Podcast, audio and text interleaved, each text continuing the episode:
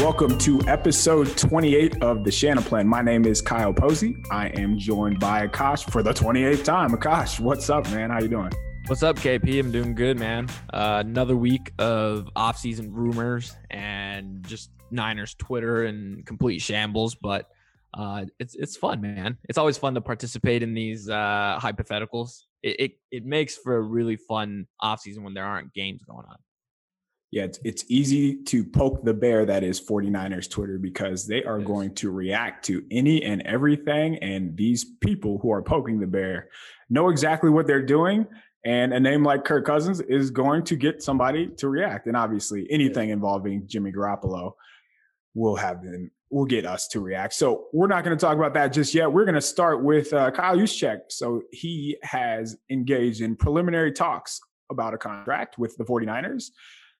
Uh, Juice is going to be an unrestricted free agent coming this March. Uh, this come this report comes via Josina Anderson, formerly of ESPN, and she's pretty plugged in, and that's what we were kind of talking about before the show starts. Yeah. She has some sources, and you know, generally speaking, she so she had uh, what do you remember exactly what she had last last year, last off season? Yeah, I, I can't remember if it was before the DeForest Buckner trade or after, but she was the one that broke the Arik Armstead kind of return story to the 49ers. She had just kind of a tweet that said, Hey, the 49ers and Armstead are working towards a, a contract uh, that will bring him back to the team.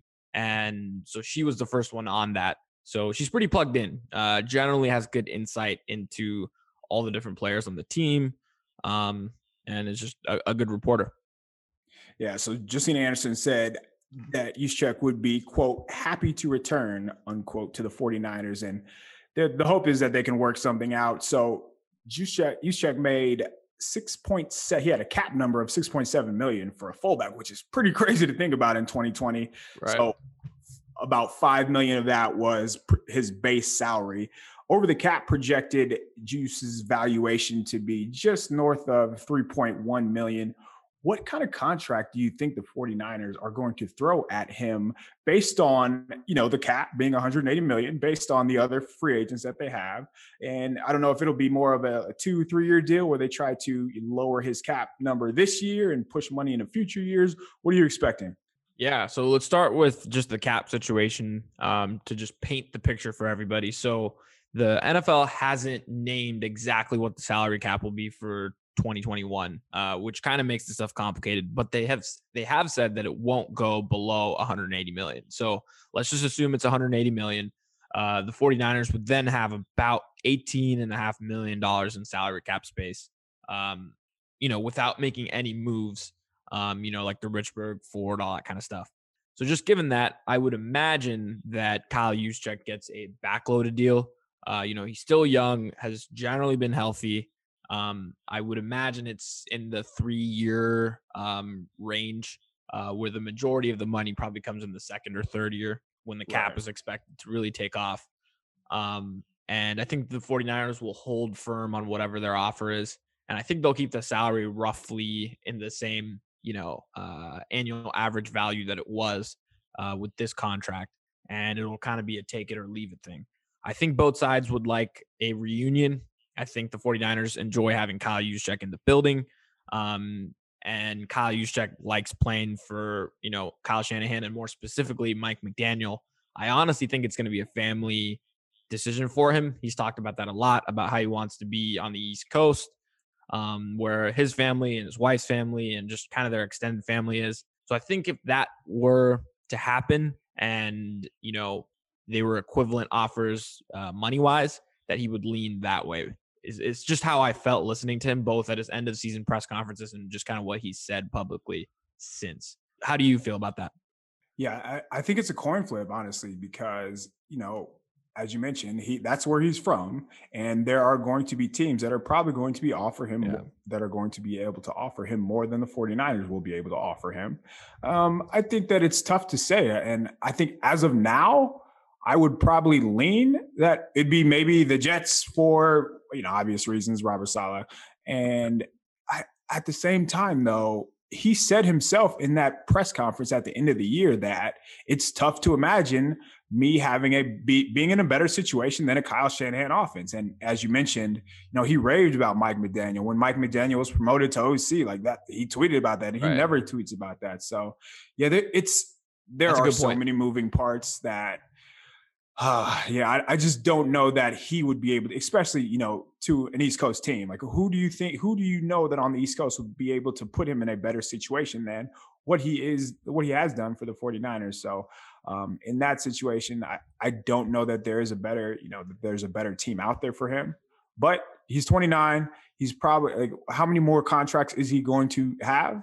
So if this is going to be his last four year deal or whatever, then max out, man. I have no issue with that. I'm already looking forward to 49ers fans calling him a traitor and spelling traitor the wrong way and you know just all, all of those things that Spell happen like traitor like Trader Joe's or something like yeah, that. Yeah, yeah. Uh, that I, happens every offseason for every player. What do you what do you got there? I was going to add so when he was on another podcast, he did mention that when he's that offseason he signed with the 49ers. Oh yeah, right. He had he had an offer from the Buffalo Bills and he his agent went to the 49ers, specifically Kyle probably, and was like, "Hey, here's what the Bills offer is. Match it and we'll come to San Francisco.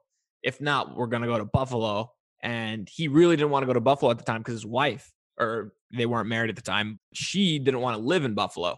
She he talked about how she was upset with that situation, but I wonder now 4 years later if Buffalo different offense obviously they don't run the ball as much uh, would give him a contract and maybe he would welcome a return to Western New York.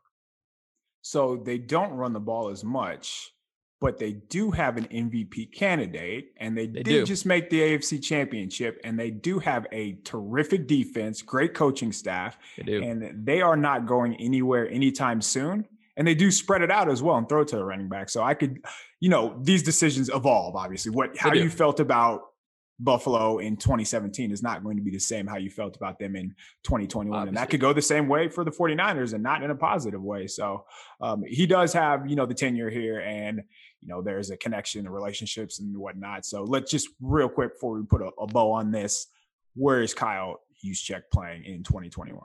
I'm going to say the Jets. I just think the East Coast factor, the fact that they're going to be able to offer money up front, given how much cap space they have, the ties with the 49ers staff, um, I just think it makes the most sense. I don't think the 49ers will be able to offer that type cash and, you know, the close to home factor. Um, just, just, I, I won't fault them for it. Uh, home's home. So what about you? What do you think? Home is home. I, I that's a really good way to put it. I agree. I'm with you. I think the Jets is are probably the team where he ends up with. And for all the reasons that make sense, just money matters when we're talking about these decisions.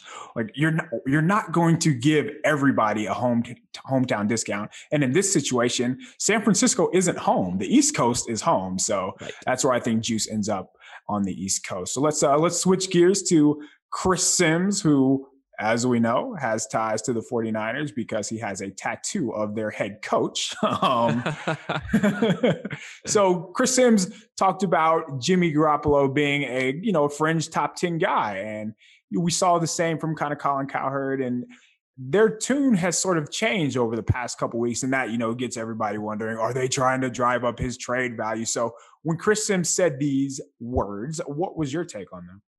Yeah, I thought it was interesting because this time last year, Chris Simms, you know, does his quarterback rankings every year, and people were incensed. They were outraged when he had Jimmy Garoppolo 20th, I think. And I think it was like right behind Carr, right ahead of like Baker Mayfield, but he was below a lot of the quarterbacks that 49ers fans think are like much worse than Jimmy Garoppolo. And, you know, this was coming off of the Super Bowl run, like all that stuff. Right and people were like, "Oh my god, like how can Chris Simms say this about his best friend's quarterback? Like you know, like Kyle Shanahan was like married to Garoppolo, and Simms was like on like Shanahan's family or something like that. It it wasn't like that, and I think Simms was just being honest, giving his opinion, um, and people were just outraged. Yet, twelve months later, uh, Chris Simms, you know, now he is saying, you know, he's a fringe top ten guy. Most people in the NFL view him, you know, somewhere between 12 and 18. And Kyle Shanahan really respects him and you can win with him and, and all that kind of stuff. And it was very positive, kind of rosy. Um, and it was funny because he kept looking down. So it, it felt like he was just reading off the script, even though I don't think he operates that way. Um, but yeah, it was just weird that on Monday, all of the news surrounding Garoppolo was all positive and kind of rosy and um yeah, just just weird. I don't know. What, what how did you feel when you heard that audio and just what Simms was saying? Well, if you felt that Jimmy Garoppolo was in the 18 to 22 range before 2020 and after the 2020 season, now you feel that he's a top 10 guy, then I have questions for you because nothing that we saw from this past season would make you think that Jimmy was better in 2020 than 2019. So something is fishy there. Let's just say that. And obviously, you know, there you're going to hear that maybe Jimmy requested a trade or maybe so he's unhappy, but he has every right to be because he's getting bashed every day by some different camp. So I could completely understand, you know, why he would not want to be a part of this.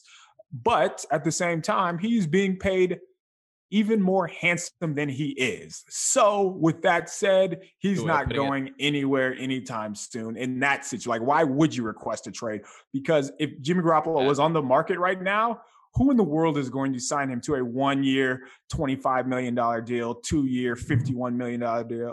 That's right. not happening. And be, why is that not happening? Because he hasn't played. So um, he's he wouldn't get that money anywhere else. So I don't understand why he would, you know, ask for a trade, just in the sense right. that I guess you know the Patriots make sense because they do have the cap space, and you know that that whole Cam Newton situation is up in the air. But I I don't know, man. I I just don't understand why another team would acquire that. Why they would want that contract, knowing that you know if the team were to if the 49ers were to move on from Jimmy, they would probably release him. So the 49ers have gone about this the the the opposite of how the Eagles and the Rams went about it like as the season wore on, the Eagles and leaks and reports surrounding that, they just hated Carson Wentz and different players thought Wentz was just bad in the locker room, whatever. And then the same thing with Goff. I mean, the GM basically in, in you know Les Snead at the end of the season was super non-committal on Goff and I know there were reports about his work ethic. Yet the 49ers, just you know, the 49ers as a whole, um, and the you know, reports that they leak out, they've just generally been positive about Garoppolo. They've been very upfront and honest. Most of the noise surrounding Garoppolo has been from fans or from analysts that really aren't tied to the team. I think that are just being objective about his play. So it's been very different in how they've handled that situation. And I think it's allowed them to either, you know, have him back next season or move on and not deal with the repercussions of having a guy that you've basically, you know, shit on. So, speaking of moving on, some of the questions that have surfaced recently is has Kyle changed his tune on what it takes to be a you know what it takes to win in this league at quarterback? So everybody you know ties what he's not what he had. So he has Jimmy Garoppolo Kirk Cousins like those are the names that generally come up when you think of a player like Kirk Cousins or Jimmy G, those are guys that will flourish in structure, but not so much out of structure. So we're going to play this clip from Chris Simms, who kind of explained what his thought process was there. I think maybe even he's maybe realized like, hey, I like these quarterbacks that do what I say, but shit, I'd like one that can maybe bail me out every now and then too. I, I think – you know, I said it during the year. I, I, thought some of the comments I saw him make about Josh Allen and Robert Saleh, that to me always jumped out to me. I never mm. really heard them say some of the things they said there, where I was like, oh, oh, they're very impressed by him, huh? Right. All right. So, what do you think about those words that Chris said? Does that make sense to you? And, and obviously, as we know, coaches evolve, humans evolve, people evolve. So how you felt about a certain player stance, anything doesn't have to be football, is yeah. going to change over the years. So I mean, it's fair to say that Kyle Shanahan has evolved. What do you feel here? You and I really we texted about this and we remember leading I think it was leading up to the Buffalo Bills game or maybe it was just after the Buffalo Bills game and you know Kyle Shanahan would walk into these press conferences absolutely dejected because his team was losing, guys were getting hurt left and right. His quarterback play was terrible. And he, I think it was Jennifer Lee Chan of NBC Sports. Uh, she asked him about, you know, uh, your, does your evaluation of quarterbacks has it changed since whatever 2017? Um, you know, and he responded. He was like, things change, people's people change. Um, you know, I'm trying to find, you know, uh, someone that's in the top two percent of the world uh, in that specific job, right? And it's difficult and there's no specific traits, but you find that person that could be a superstar and then you just build around that person. And you and I thought that was really eye opening because he just watched Josh Allen, um, who was who just lit the 49ers up that week. And he's like, I got to get me one of those, right? Um, just doesn't have that on the roster. And that's what Simms referred to. And I thought it was interesting, uh, just the way he phrased it, which, which was basically like, hey, I like quarterbacks that can do what I ask them to, but sometimes I want them to bail me out too, because not every play call I have is going to be perfect. And when it's not perfect or the defense has the right call, I want that quarterback to be able to create because I'm not on the field, right? Um, you know, the plays are made by the 22 guys inside the white lines. So Kyle can only do so much. And I wonder if he's come to that realization. You, you think that has some sort of impact on how he views this draft, his quarterback position just moving forward, or is it just kind of words and it doesn't mean a whole lot? I do, and I'm I'm not sure if we'll see that go into effect this draft cycle. It should, based on you know the current quarterbacks who are available and moving forward in the future, uh, just next year because this you're not going to have an opportunity where four franchise quarterbacks are available. That's just not realistic to assume that no. you're going to be able to get those players every year. So I think that will will play a part.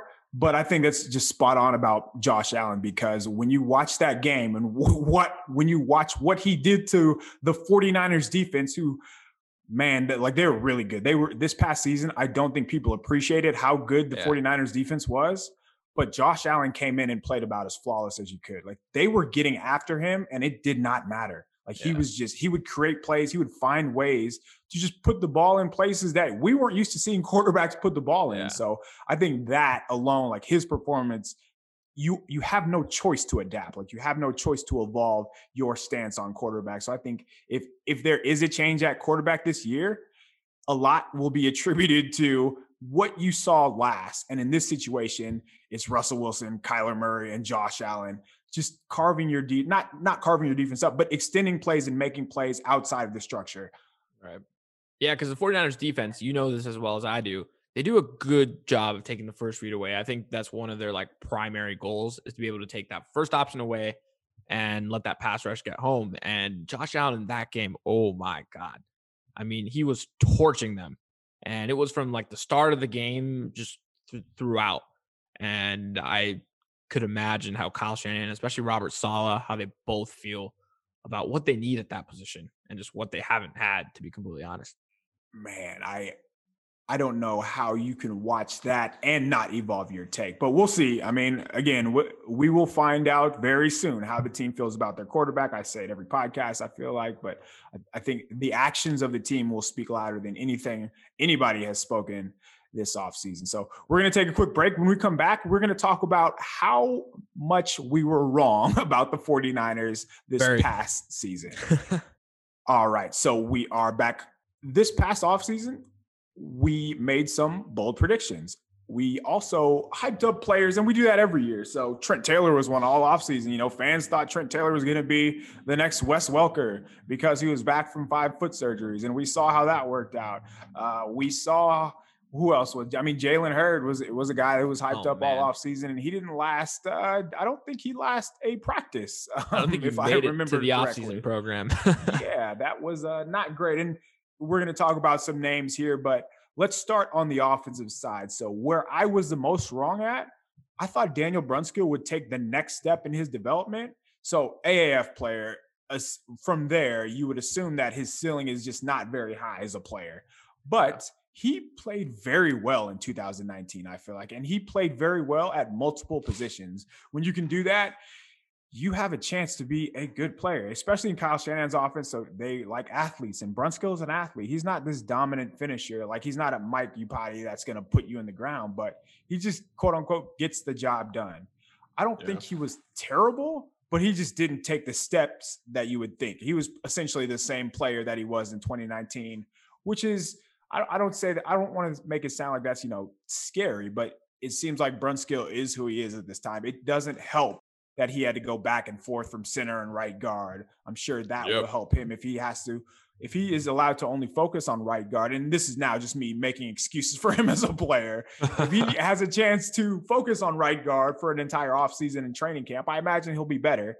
but he just wasn't as good as I anticipated heading uh, just after the 2020 season. Who is your offensive player where you were wrong?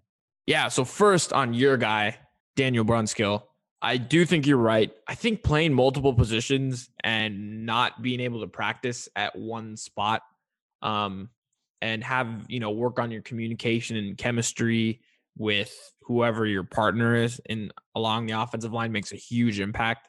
And I think if Daniel Brunskill had some stability at center and just focused on right guard, and if McGlinchey can stay healthy, I think you can get him back to like a 2019 version. And so I'm hopeful that there's a, a rise for Brunskill in 2021. The guy who I was so wrong on was Jerick McKinnon. Last offseason, I spoke to his trainer, uh, Rischad Whitfield. You know him, uh, footwork king out of Houston. And he hyped up McKinnon and was talking about how he's going to come back. And he had all these videos where McKinnon was cutting and looked like he had his speed. And oh boy, I mean, he had about two games early in the season when the other running backs were hurt. And then he had, I think, I forget the injury. It was like leg tiredness or muscle soreness or something like that. And Kyle Shanahan just didn't use him much going forward, which makes sense. He just really didn't have burst or juice left, I think. Uh, not much in the tank.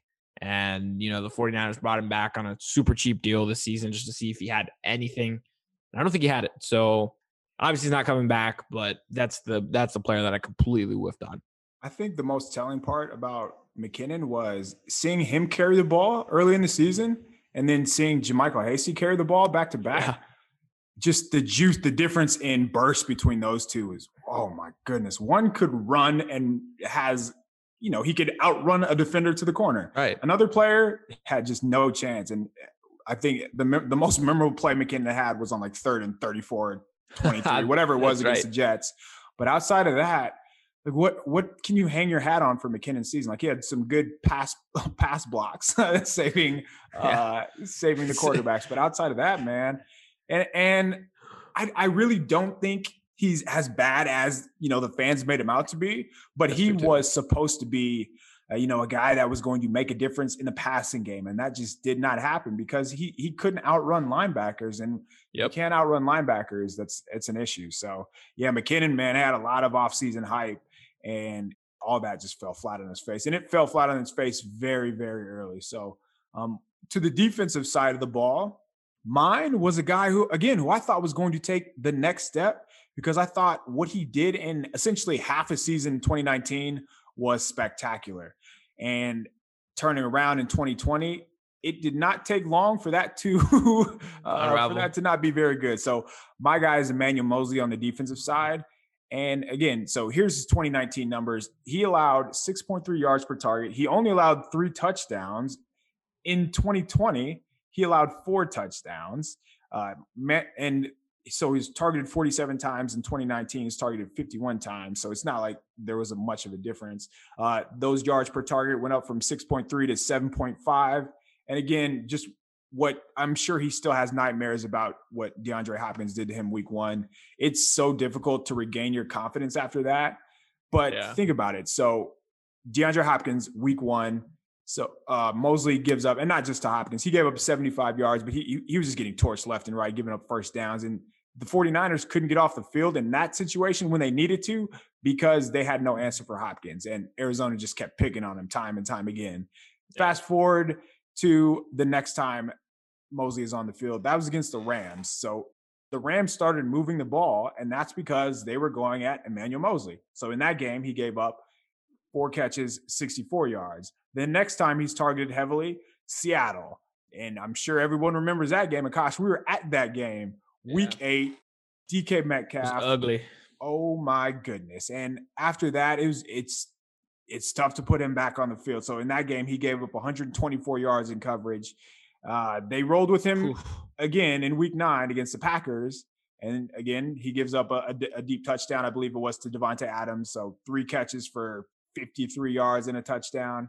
And yeah. you just couldn't play him anymore after that because as we saw in 2019 with Ahkello Witherspoon, confidence matters. And then when you lose that, you start getting yeah. your own head and then it just spirals out of control. So man, I, I was really high on Moseley. I, I see some fans saying they're okay with him being the starter going into 2021 based on what we saw this past season, that's just not realistic. You you can't say that because we didn't see enough from him to you know warrant being a player on this defense. So yeah, Jason Verrett was great this past season. I think Ahkello, I would rather roll into 2021 with Witherspoon if I did have to pick a guy. But who is your uh, defensive player?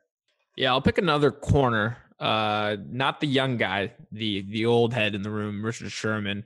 Um, obviously coming off an All Pro season in 2019 where he just looked like his old self. Um, and you wondered, okay, can this guy do this again in 2020? Um, unfortunately, he only played in like five games, I believe. Uh, injuries got him after week one, and then he just kind of disappeared. Um, you know, he had that calf injury. He got a he got some treatment, which I think went wrong, and uh, there was like a poor reaction to it, and he didn't return until week 12. And kind of the second stint when he came back, I just saw he wasn't playing very well, and I wonder if his injury played a role in it. I bet it did. Um, he just didn't look like himself. Usually, he's a very sure-handed tackler it looked like he kind of mailed it in on a few tackling attempts, especially in that Dallas game. And his just, it looked like his body just kind of gave out on him as the season wore on. And so I thought he would maybe even if he wasn't at an all pro level in 2020, that he would be like very, very good, especially opposite of Jason Verrett. And I was just completely wrong. And I mean, his numbers don't look terrible. Uh, they're not like Moseley's because he just didn't play as much. Um, but yeah, he just just wasn't the same level of you know uh, productive as he was the year before, and that would be my pick uh, for player that I was just wrong on. He looked like a 32 year old cornerback. To, yeah, that's just what happened. So in 2019, he was amazing. He was very, very good. He was. He was, he was the All Pro Richard Sherman, Hall of Fame Richard Sherman. So right. 2020, I don't, I don't know what happened. I, and you made a good point when you get hurt in the first week at that age, I it's just Hard. very tough to come back yeah. from. Yeah, and then and then you mentioned the tackling. If I were guess what his broken tackle percentage was this past season. So I want to paint this because in 2019 his broken tackle percentage was 10.3. The two seasons before it was in the sevens, and then the first season in his career I believe it was 7.4. What do you think it was in 2020?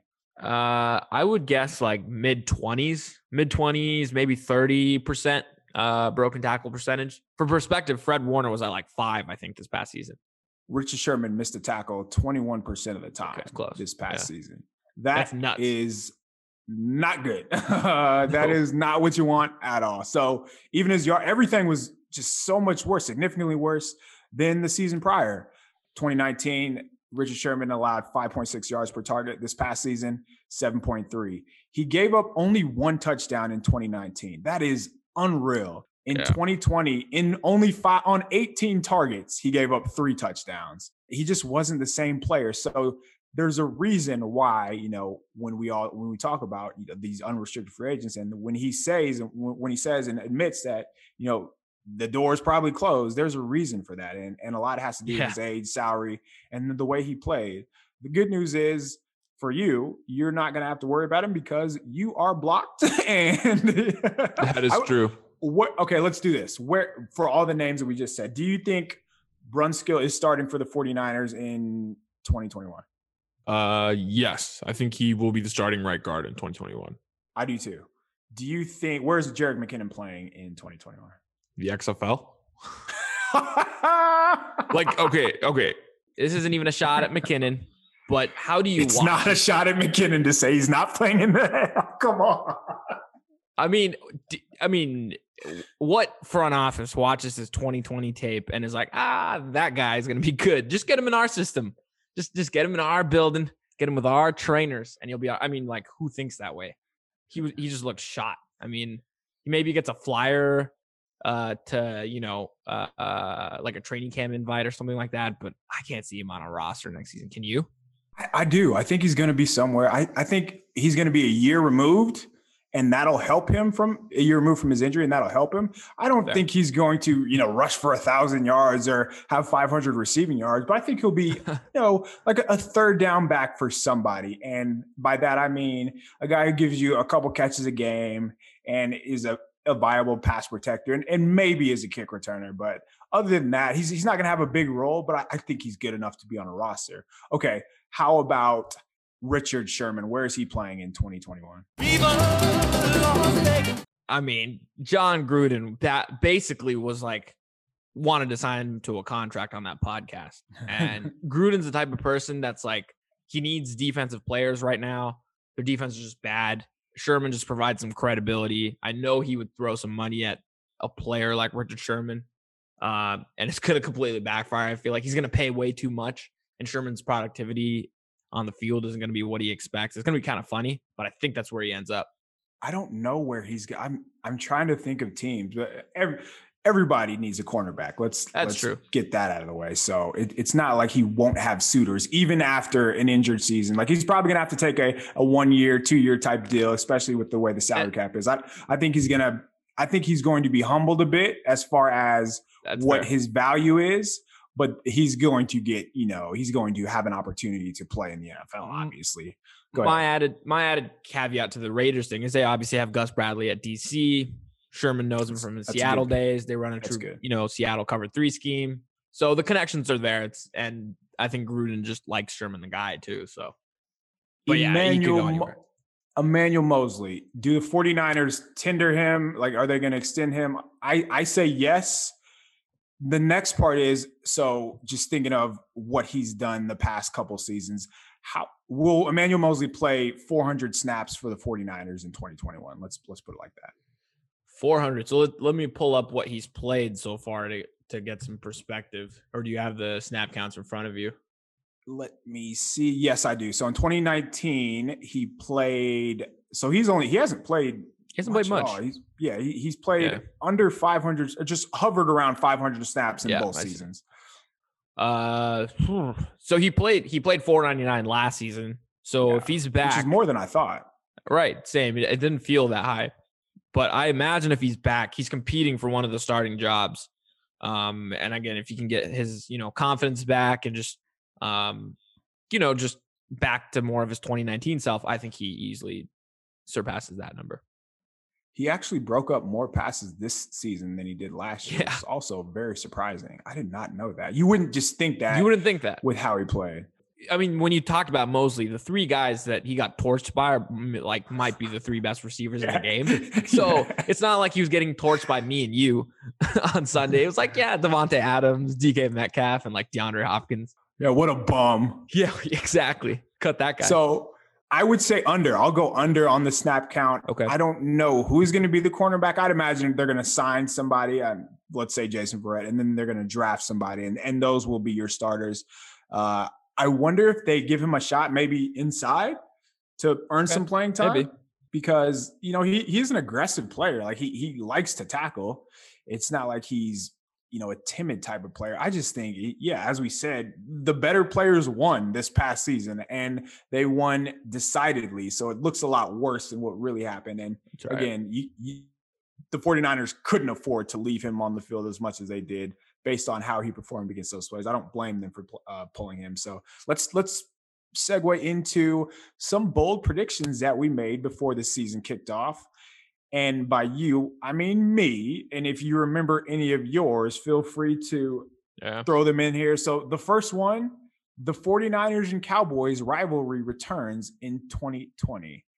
Um, as we saw, they Mm. they were not good. So 49ers 6 and 10, Cowboys worse. Cowboys lost their quarterback. 49ers had Wow. quarterback injuries. The Cowboys defense, one of the worst in the NFL. Yes, they had CeeDee Lamb. They had, you know, some good wide receivers. But outside of that, like if you watch Andy Dalton play, you'd be like, oh my goodness, I I want hi- nothing to do with him, you know, as a backup quarterback in San Francisco. Let's just say that. But that rivalry is not rejuvenated based on the 2020 season. Yeah. To add there? Let's put it this way: the Niners and the Cowboys might be two of like the four or five biggest brands in the NFL. Just brands. They got- Unquestionably. they got flexed out of a Sunday night game for the Browns and Giants. They got flexed out for Baker Mayfield and Daniel Jones on a Sunday night. Danny and that game was Danny Dimes. That game was horrible. And the Niner. Cowboys game was worse. So I think the NFL made the right call flexing that game. But yeah, the, the rivalry was not back. And if Mike McCarthy doesn't smash some watermelons, the Cowboys might have like two wins. Oh, that is a great point. Yeah. So the the, the only shining moment from that game was Kendrick Bourne catching a hail Yeah. mary that that meant nothing at all. Like had nothing to do with the outcome of the game, but it looks great. Other than that, yeah, that was that was just not a great game to be a part of. And and the 49ers put up some stinkers this year, man. Let's let's be honest about it. It was there were some games that were rough to watch. So moving on, I said Kwon Alexander makes the Pro Bowl. As you can see, that did not happen. that that uh He was so closer to the, the Saints are about he was. And the Saints are about to cut him off Yeah. of so he tore his Achilles, and the, the Saints are about to cut him and Emmanuel Sanders, by the way. So that is kind of interesting. Um, I'm I'm just a big fan of him. Yes, he has you know injury histories, but he's just I think he's a much better player than given credit for. Obviously, after multiple injuries, he's probably not going to be the same type of player. But wherever Kwon Alexander ends up, I wish him well. Uh, the third one that I had also wrong. Raheem Mostert receives MVP votes. Um, no, that did not happen. That was not close to happening. He got off to a great start to the season because he had those big plays against the Cardinals, against the Jets. So you would early on you were thinking, "Oh man, this might have a chance. He might be that guy." But he only played eight games this season. I mean, it's not. He didn't have a bad season at all because he's you know whenever he's on the field, he's going to outrun somebody. He averaged five yards a carry. But again, uh, if you're not on the field, you're not going to get MVP votes. So The- I, just mean, hope he's. Go ahead. I was gonna say how wild that take is. How it sounds now. Derrick Henry rushed for like 2,057 yards, didn't receive a single MVP vote. He rushed for 2,000. He was the rushing leader back to back seasons, didn't get a single vote. And we thought Raheem Most- Mostert was going to get some votes. It's pretty nuts. Mostert ran for 521 yards, and I'm sure I I imagine Derrick Henry had two games where he rushed for those yards, and that Yeah. would not be surprising at all. Probably in when the last two games he probably rushed for those yards. So Yeah. to be fair to Mostert, he had a game where he averaged 2.7 yards against the Rams, where he ended up getting banged up, and I thought that was one of his best performances, honestly. But again, have to stay healthy, just like every other 49er, which takes us to our next take. Injuries will continue to haunt the Niners. And and when I said that, I, I wasn't projecting injuries on specific players because that's not how this works. But it's just football. Like that happens. Players are going to get hurt every year, no matter what. And in this situation, the Niners just got bit, man, and they got bit hard. And it, it just made them, it just ate into their depth. So the players that they were expecting to replace their starters were now starters. And when that happens, you are relying on practice squad players. You are relying on players you are signing for one year, 700,000. We were talking about thousands and when you're talking about players Right. who are on the field. That is an issue. So, um, I mean, when is this going to stop? I guess. Let me ask you that. When will the 49ers be able to field a team where there aren't multiple injuries at multiple positions? Because I feel like we can go down the line quarterback, injury, wide receiver, injury, offensive line, injury, running back, injury, defensive line, injury, tight end, injury, linebacker, injury, cornerback, injury, safety, injury. What am I like? What did I miss there? Because every position Yeah. was hurt. Yeah, I don't know. I mean, if if such a thing as the injury gods existed, you know, they would have to shine some light on the 49ers this season after after what they've dealt with the last two years. But um, you know, the one of the guys, Fred Warner, who's who stayed healthy these last two seasons, knock on wood. Um, I think he just does such a tremendous job of taking care of his body. I think everyone that talks about him talks about how, you know, his eating habits, his work ethic, all that stuff is just right 24/7. And again, not in the building, so I all the time. So I don't know, but it feels like that plays a role in some of these injuries. Obviously, not the freak injuries, but some of the hamstring pulls and uh, some of those like soft tissue type injuries feels like it's related to how they take care of their bodies in the off season um, and during the season. So I don't know, man. I hope after this kind of season they decide to change kind of their training regimen program, et cetera, and just how they take care of their bodies to stay healthy. But again, it's football. Injuries are bound to happen. You just hope you can uh, overcome them. So I'm currently batting, or if you want to say we, that would be great. But it's mostly just me being wrong. Um, as I'm far as too. the the bold predictions go, the other one that that was right, and Brandon Aiyuk emerges as the team's top wide receiver. And most people's instant reaction to write that when I said that was, what about Deebo Samuel? And when I when I did bring that up, that wasn't a slight at Deebo Samuel. That was more about what I saw from Brandon Aiyuk during training camp because he was the one receiver who could run by, you know, Jason Verrett and Emmanuel Moseley, and he was also winning at every level. And I don't that wasn't really Deebo Samuel's game. And Deebo got banged up a little bit, but I think what we saw from Brandon Aiyuk and who who still does have a long ways to go, I want to make that clear. But knowing how good he was so quickly and what he can become, uh, it that is the wide receiver one moving forward, and I think that is a big deal because he is probably going to be a special player for the 49ers. What was your what, what's your take on that? Yeah, I think that was one that you saw early on because you spent some time at training camp um, watching these guys, and it was I think really evident to you. You texted me immediately that, yeah, man, Brandon Aiyuk is just different. I mean, you saw Deebo Samuel the year before, and you see some of the young guys that the 49ers have, and you just were like, Aiyuk pops uh, when you watch him. So props to you for having that take right. And uh, yeah, I think he's going to be uh, an emerging star, uh, hopefully, in this league the last bold prediction that I made was the 49ers were going to make another midseason splash with a trade. That did not happen. Ooh. So the final, what I was thinking of, I was trying to come up with just random, you know, bold predictions. So I was thinking either besides that one was going to be Nick Bosa leads the team in sacks and gets defensive player of the year votes. Uh, not going to happen. And my other one was going to be that Jimmy Garoppolo was going to be in the top five in touchdown passes. The reason that I said that I went away from both of those were because they were too easy, as we saw. Too easy. They were not easy because both players were, you know, injured in the week two. So, right. um, I mean, bold predictions are fun at the beginning of the season, and I think they're really fun. We should also do a better job of looking back at our takes and, and not so much holding ourselves. I guess holding ourselves accountable is one way to put it, but just you know look back and see you know what what were we saying? Because we can always throw stuff at the wall and hope it sticks but it's kind of fun to look back at those things. W- what was your let me ask you this. Thinking back what was your biggest surprise maybe outside of injuries maybe you know, we talked about the players. What were you most shocked about in 2020 and it could be the 49ers going 6 and 10 it could be the rash of injuries that they suffered.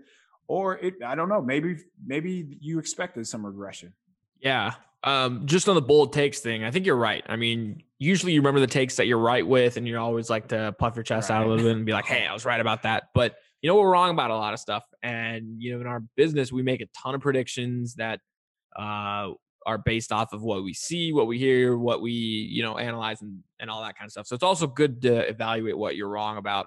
And there's no need to pretend like we're, you know, right all the time or anything like that. It's, it's just predictions. They are what they are. Uh, the one bold prediction I did have before I talk about surprises uh, was that the combination of Tartt and Ward would combine for four more interceptions this year. And so Jaquiski Tartt had an interception week one against Arizona. I think Stats, our producer, texted us, texted our group chat, and was like, Oh my God, Akash, you're going to be right. Your bold prediction is going to come to fruition. they didn't pick a ball off the rest of the season. it was horrible. That's it was so like good. torture it was torture. And Ward had like an opportunity in the uh, the New Orleans game, I think you said, where I think it like went through his hands or he like dropped an easy one. And Put I was in like, a bad oh. spot. Yeah, I was like, God. I mean, they're they're in like good positions a lot of the time, yet somehow the ball just like doesn't find them. You know, somehow some players have the nose for the ball. Those guys just seems like they don't for whatever reason. Uh, even though they're good safeties, I think. So bold prediction out of that, I was just wrong about. Um, my biggest surprise probably is going to be Jimmy Garoppolo. Um, you know, just coming after the 2019 season, and just a Super Bowl run, and just the way you view him um, in that in in the winning season, especially the way he played down the stretch. Forget the playoffs. You just thought he was going to come into 2020, his first full off season. You know, he worked with the guys, um, you know, in Tennessee, and you just think, okay, this is year two away from the ACL. He's going to have like uh, a good year uh, and the 49ers offense will be able to offset what the defense wouldn't be able to do. And yet he came out week one, and I know there were some center and receiver injuries, and they hadn't had preseason, whatever, but he just looked off. He didn't play really well. And then week two, he gets hurt, obviously. And it was just such an up and down season. And I think that was probably the biggest surprise. And it was just eye opening that you really go back and watch and you just you're like, ah, this player isn't as good as I thought he was. Um, for whatever reason, and he just couldn't, and he just didn't stay on the field. So I'd say that was probably the biggest kind of eye-opening thing about this, uh, this season. Um, was just Garoppolo. I'd say. What about you? Akash ending the podcast with typical Jimmy Garoppolo hate. I love it. Staying on brand, baby. On um, brand. I I don't know. I guess maybe the biggest surprise to, to flip the switches is that the defense didn't take a step, didn't take they a didn't. significant step back, didn't have, you know, they didn't fall off a cliff without Nick Bosa. I think that was a, a, big surprise to me because in most yeah. of the metrics that matter, they remain top 10, which is why probably, you know, and this just goes back into the hypotheticals, why it'd be easier for me to deal for, you know, a franchise quarterback or move on if that were to happen. But I think just credit to Robert Saleh, man. He's just a hell of a That's coach. True. He should get way more credit than he deserved, but he's now a head coach. So he they uh the NFL recognized him. So kudos to him. Kudos to him for keeping the 49ers defense at an not maybe not elite level, but a very, very, very, very good level. So Josh Allen has something to say about that, I'm sure. But other than that, uh, the 49ers were great, man. They shut down Russell Wilson. They shut down Kyler Murray. They shut down a lot of good players and a lot of good quarter, uh, quarterbacks. And there were a few plays here and there where you can argue that. But uh, outside of that, man, uh, just just a really good defense. Go ahead. I, I was going to say there were two Allens that ruined the 49ers defense this season Josh and Brian. Those two guys wrecked the defense this season. Oh, one just man. happened to play for the, the, team, and the other one was an opposing quarterback. But outside of those two Allens, I thought Saleh did pretty well this season. On that note, we're, we're going to leave you with no more Allens on no the 49ers. Allens. So uh, thank you as always for listening. Please rate, subscribe, review, leave us five stars. Tell us how much you are tired of the Jimmy slander because you we we know we know. hater. Eventually, we will see as we are. So thank you for listening. Follow me on Twitter, KP underscore show. Please check out all the material that we have going on at Niners Nation. We're going to start to get into more draft stuff as the combines and more athletic testing gets underway. Akash, where can we follow you at?